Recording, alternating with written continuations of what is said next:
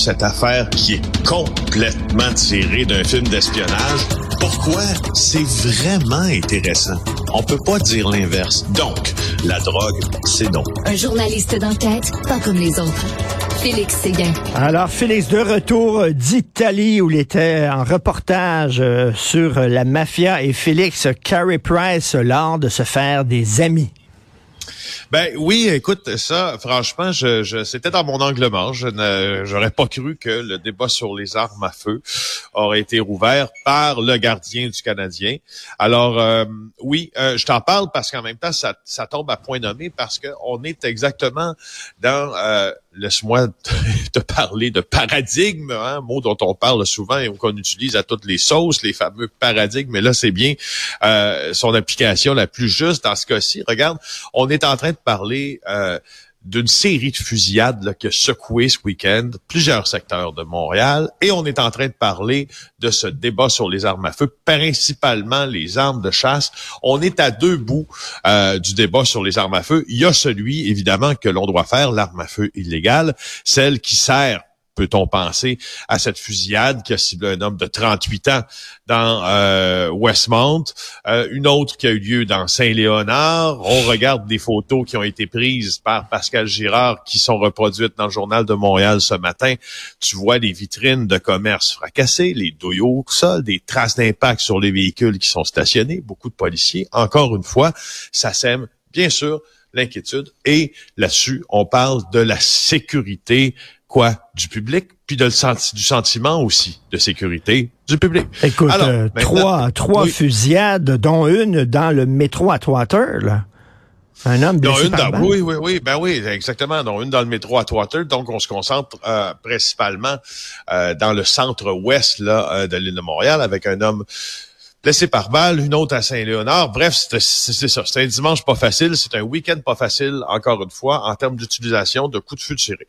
Euh, et là, tu as Carey Price qui, euh, qui, qui, ma foi, euh, en photo, je trouve la photo euh, qui coiffe notre article est bien bonne parce que c'est Carey Price qui est en habit de chasseur. Et tu comprends que lui, il se pose pas qu'il se pose en victime. Hein? Il dit j'aime mon, j'aime ma famille, j'aime mon pays. Euh, je veux protéger mes voisins, je suis pas un criminel, je suis pas une menace à la société, mais ce que Justin Trudeau essaie de faire, euh, c'est, injuste. Alors lui, il, moi ça, jusque là, ça va. Sauf que là, il suggère de supporter des groupes de pression qui permettent ou qui permettraient aux gens de garder certains fusils qui seront maintenant interdits par la loi. Alors, c'est d'aller à dire que tu trouves ça ridicule, c'est correct, mais maintenant d'inciter à, à, à, supporter des groupes de pression, je trouve que Carey Price va peut-être un peu loin. Et en plus, tout est une question, tout est une question de timing, comme on dit en anglais, parce que dans quelques jours, écoute, euh, ben tu sais, c'est quelques jours après sa célèbre photo, c'était l'anniversaire euh, de Polytechnique. On sait, c'est le 6 décembre. Ben, c'est un peu ça. C'est oui, puis ça, ça, franchement là, euh, ça arrive mal dans le débat, ça arrive pas à point nommé, pas du tout. Euh, c'est bizarre. C'est, on me semble qu'on en retire. Euh, que, ah que du malaise. Euh, et surtout, là, regarde, là, euh, tu sais, ceux qui militent pour le contrôle des armes à feu, dont Police se souvient. on a parlé à Madame Provo, là, au journal. Puis elle dit, on a tellement peur de perdre certains privilèges qu'on grossit ce qui est dans la définition du projet de loi. Ce qui est dans la définition, rappelle-t-elle, c'est que les armes conçues pour avoir des chargeurs de grande capacité seraient bannies, point barre. Tout à fait. Là. On parle pas d'armes ici qui servent pour la chasse. D'ailleurs, euh, écoute, euh, très hâte de voir comment Fadi Daguerre va s'y prendre pour euh, lutter contre ces, fusillades à répétition à Montréal. on va juger l'arbre à ses fruits, comme on dit. une disparition inquiétante à Blainville. Félix. Ben, j'ai oui, j'ai trouvé ça assez particulier. je regardais les nouvelles hier, puis je lis le texte sur notre site aujourd'hui, Blainville, et sa police en compagnie de la Sûreté du Québec, qui essaie de retrouver un homme dans la vingtaine qui manque à l'appel depuis plus d'une semaine. s'appelle euh, Sim Poirier des Ruisseaux. Il a 23 ans. S'exprime en français. 1m71, 160 livres, cheveux bruns, yeux bleus. Qu'est-ce qui arrive avec cet enfant-là, avec ce jeune homme-là plutôt, mais c'est l'enfant de quelqu'un, bien sûr. Euh, On l'a vu pour la dernière fois le 27 novembre. Il était à Blainville, euh, à son domicile. Euh, et ce qu'on sait pour le moment, c'est qu'il y a un très grand délai entre le moment qui a été vu pour la dernière fois, puis le moment où la disparition a été rapportée. Alors là, hier, on a déployé beaucoup, beaucoup, beaucoup de, moyens, en fait, des VTT, des hélicoptères, des maîtres chiens pour le retrouver. Euh, et le périmètre de recherche, il n'est pas si loin de chez eux. Là. C'est hmm.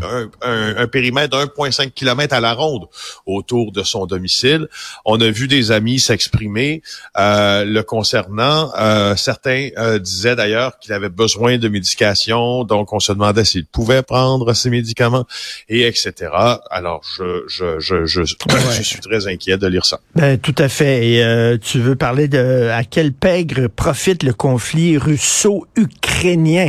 Donc ça profite à la pègre au crime organisé.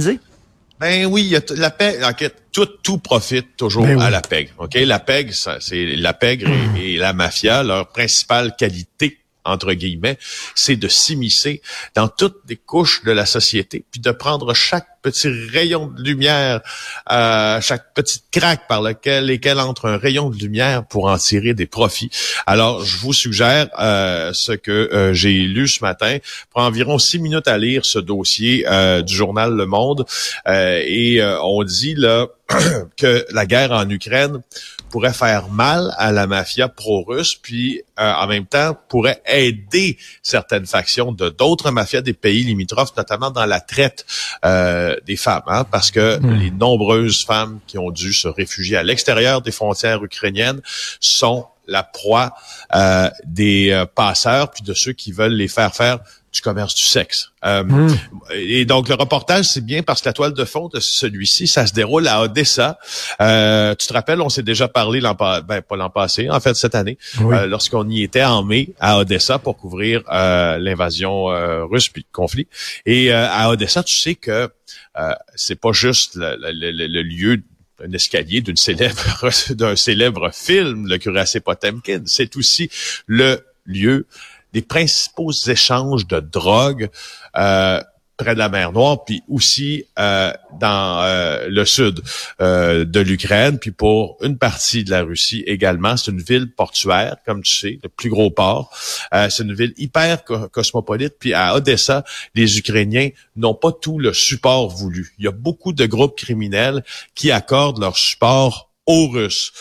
sauf que là, tout est en train de changer parce qu'il y avait comme une faction de la pègre euh, pro-russe dans ça qui était en train de euh, fomenter quelques plans justement pour euh, aider les Russes à prendre Odessa. Ça finit, ça finit tout ça bien mal, ça ne fonctionne pas. Et le texte nous parle un peu de ça. Je vais le publier sur mon compte Twitter si vous voulez aller le conseiller. C'est franchement intéressant. et ça fait le portrait de cette mafia. Je vais te rendre jaloux. Alors ma blonde Sophie ça va à Toronto aujourd'hui pour voir une grosse exposition en hommage à Leonard Cohen. Elle va nous en parler à son ah. retour mon cher Félix. Bonne journée. Salut.